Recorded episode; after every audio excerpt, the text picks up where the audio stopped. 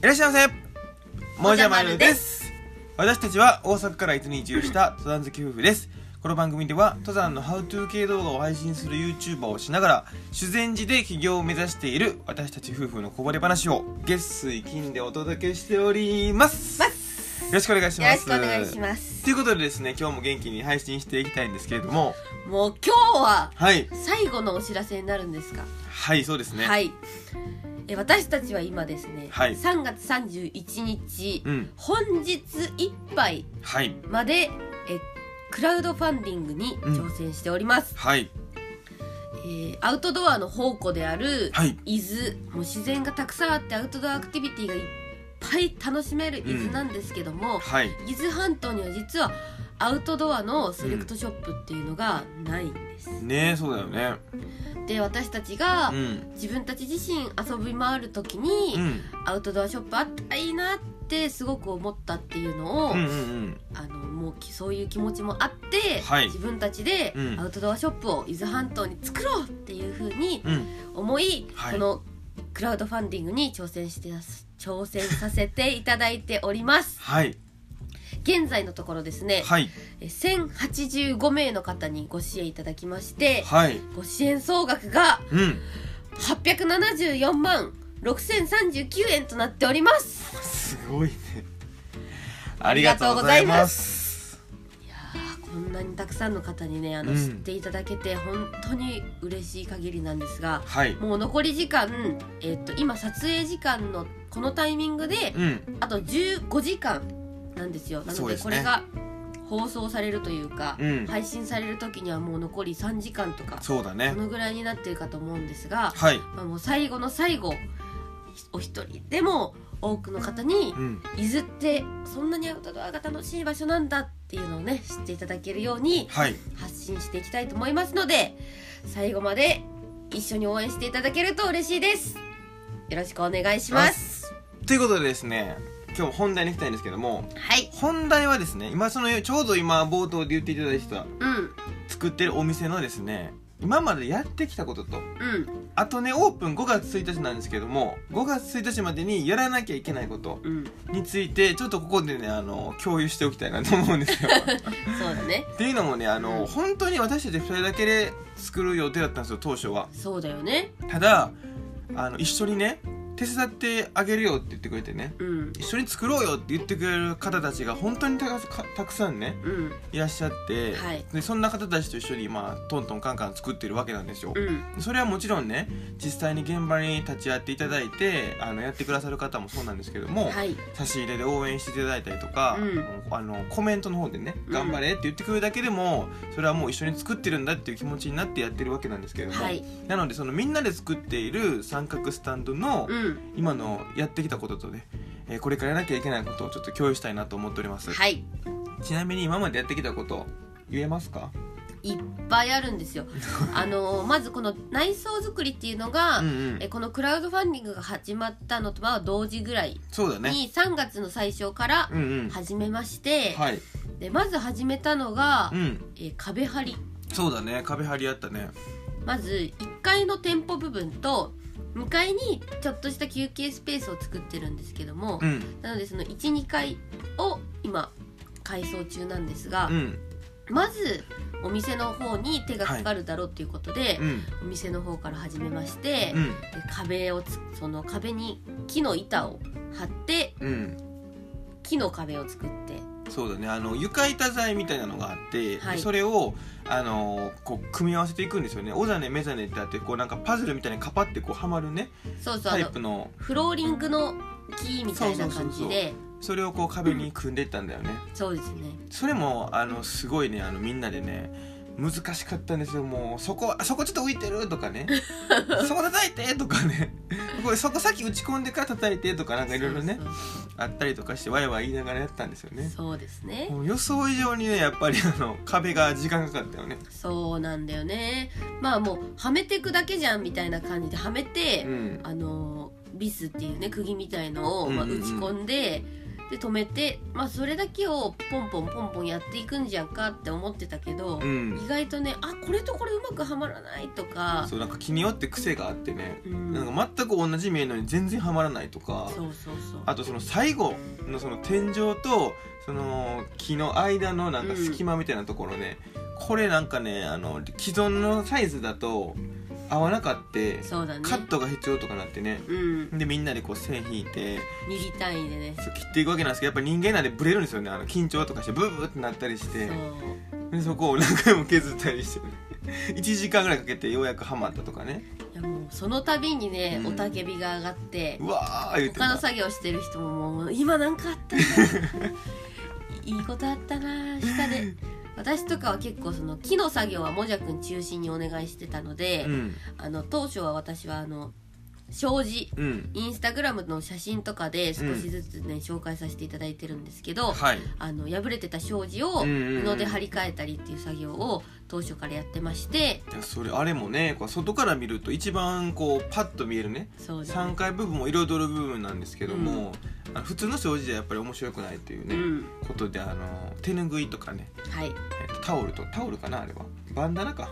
えー、バンダナかねうん、をあのパターンをねちょっといろんな色をこう組み合わせてうん作ろうみたいな形で当初言ってたんだよねはいでそれがいろんな人のまたこれもアイデアが入ってそうそうそうそうでちそょっうとある風景をねうんあのその障子の障子にそのバンダナで彩ってみようとか言ってねそうそうそうでそれでみんなでこうお「それいいね」ってなってやったりとかね、うんちょっと面白い感じになってるんだよいねやほんとそうなんですよ、ん一枚一枚、はいあのじゃあ私の担当のね障子を作りましょうみたいな感じでやってうんうんうそんしたら本当に個性がいろいろ出てう、ん、もうね見たら楽しいんですよだからその個性がありつつも最終的に組み合わせるとあるようなある形になってたりするんだあよ、ね、そうそうそう統一それ感をちがょっねと見ていただきたいよね楽しみやな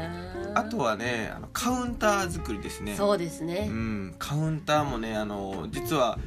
素材をこう切りだもう設計図自体まるちゃんが書いたんだよねそうだね設計図というほどじゃないけど まああの高さそうだねうん横幅うんうん奥行きとか決めて、うんそこにじゃあどんだけの木をうんどのような形で貼るかみたいなそういうそうのやはね私が考えて、うんで木材をみんなで切り出してそうね木材切り出したんですけどそのあの支えとなるその足ぐ足のパーツですね、うんめちゃめちゃ太い木を切らなきゃいけなかったんですけどそうですねそんな木切ったことないや んもう最大でもさもう 2x4 って言ってうん4センチぐらいのさうん厚みのやつしか切ったことなかったわけなんですよ、うんそれがいきなりなんかもうあれ何センチ1 0センチぐらいだったんじゃんもっとあった10かなセンチぐらいかな10センチ近いと思うねまず歯が入らないんですよもうだからこれどうやって切るみたいな歯が入らないっていうかその貫通しないんですよね歯がその厚みにそうだねだからもうなんか回転させながら切るみたいなんとかいろいろやってたんですけど最終的にその回転させて切ってもうん、真ん中が切りきれないからそうそれはもうあの手の甲そうそう でそうやるみたいな感 じでみんなであの顔に血が回ってもうなんか真っ赤くなりながら ね「うわーって言そっうて「こうだ!」とかやってやったりとかしてでようやくあのできたと思ったらちょっとやっぱりガタついてたりしてねそうやなそれを削らなきゃいけないとか言ったタイミングで、うん内装屋さんやってらっしゃる方がですね、うんあのヘルプに来てくださってその方主導でねうんカウンター作っていただいたりもしたんですけいやそどうなんですいやなんかよ本当にそういうつながりがあったりとかうんあとは天井ですねはいもうね僕はもうこれ一番多分天井やってると思うんですけどうんもう腕の筋肉痛が半端じゃないんですよそうやな右だけなんかもうベンチプレス上げれるぐらいのほんまそかんなん無理やな だろう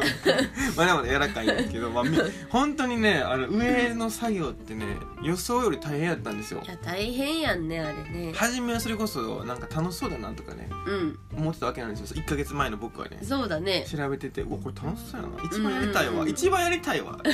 思ってた今はもう一番やりたくないもんそ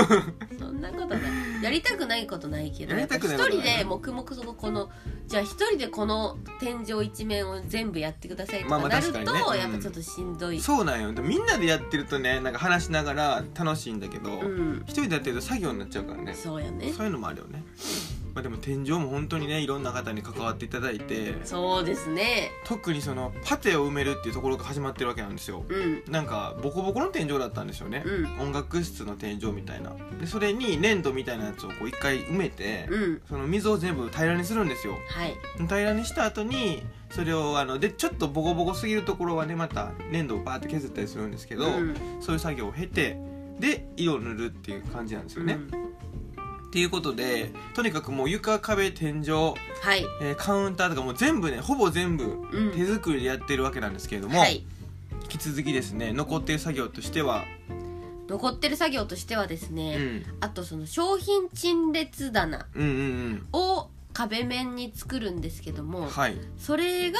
まだ組み上がってないうんっていうことと、はいあと2階の塗装そうだねですうねん、うん2階はまああのほとんど綺麗な状態なので、うんそれを生かして使いたいと思うんですがそうだね一部やっぱりねあの壁が壁紙が汚れがついてたりするのでうんそれを綺麗にねうん塗って隠していこうっ ていうっ隠していこうそうだねもう綺麗にしようって感じだよねていうあとは試着室だよねあ試着室かそうだそうねあのちょっとウェアウェアなん登山用のねとかアウトドア用のウェアなんかもうん取り扱う予定なんですけども、はいそれをやっぱりそのままそこでね着替えることができないっていうことで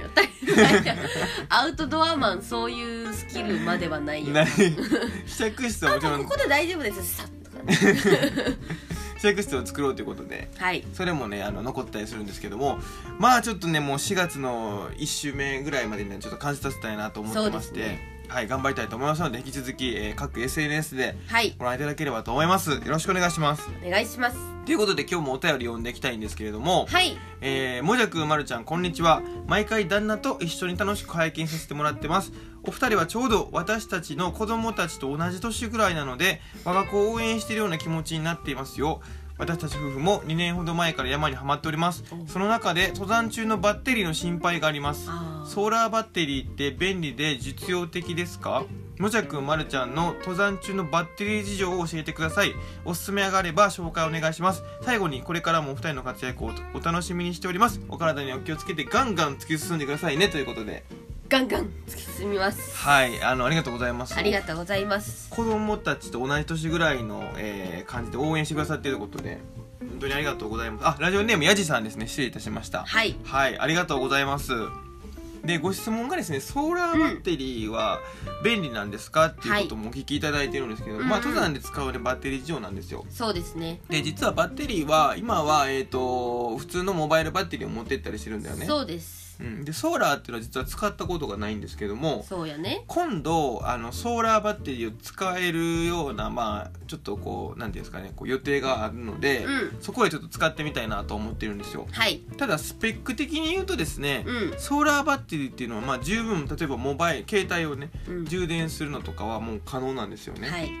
でただその天候にやっぱり左右されるっていうところがあうのん難点に考えられてるのかなと思うんですよね、そうだねあとはそのも、えーっとソーラーバッテリーのうんソーラーの性能によって、うんうんうん、同じ大きさとか、うん同じ重さなのに、うん全然その太陽を吸収なんだろう光をねうんうん吸収しできないとか、エネルギー還元がねそうですねそういうのがいろいろあるみたいなんで、そうだね一概にまあこれとは言えなくてで実自分たちもまあその数値は知ってるけども、まあ、実際じゃあ使ってみた時に、うんどれぐらいその使いやすいのかとかあのこういうデメリットがありますみたいなはのいってわからないので、そうだねそれはちょっとあの今度今月来月かうん来月に使える予定なので、はいそこで使ってレビューしてみたいと思います、うんでおすすめはですね、はい一つこれありましてあのライトとしても使えると、うんでそれをあのバッテリーとしても使えるっていう、まあ、要は USB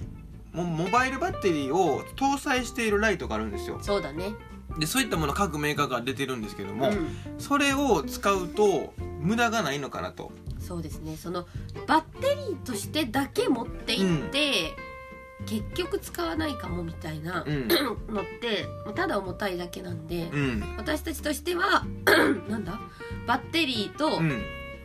違う機能もねそうだ持ねたせたものっていうのが、うんアウトドアではいいんじゃないかというこれはもちろんその日帰り登山とか、うん一泊って言った時を仮定してあくまで言ってるんですけどもね、うんうん長距離になるとそれはもうやっぱりバッテリー専用のものを持っていかないとうん対応できなかったりするんですけど、そうやな、まあ一泊とか日帰りってなるとやっぱりどっちなんかなんか他の機能もついてるっていう方がうん良かったりもするじゃないですか、うんまあ、一泊ぐらいだとそんなに多分電力も消費しないしそうやね、うん、なので、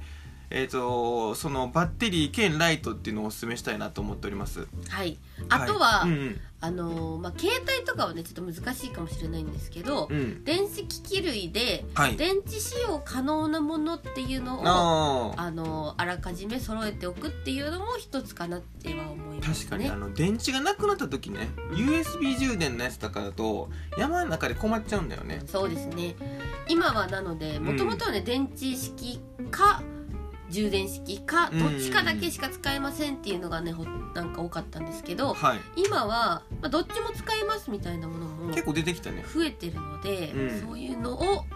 あの最初からセレクトしてうん置いておくっていうのもいいかもしれない。そうですねはいということでですねこんな感じでお便りいただけましたらうんお答えさせていただきたいなと思っておりますので、はい、動画ラジオの方はですね概要欄の方にございますので、そちらのお便りというところから送っていただければと思いますはい、クラウドファンディングですね本日3月31日の23時59分59秒がですねはい、もう最後となっておりますそこまであと今現在で15時間程度なんですけれどもえー、とこんな感じでですねこんな感じでうんあの最後まで走り抜けたいなと思っております ので、はい、応援よろしくお願いいたしおます願いいたします。バイババーイイバーイ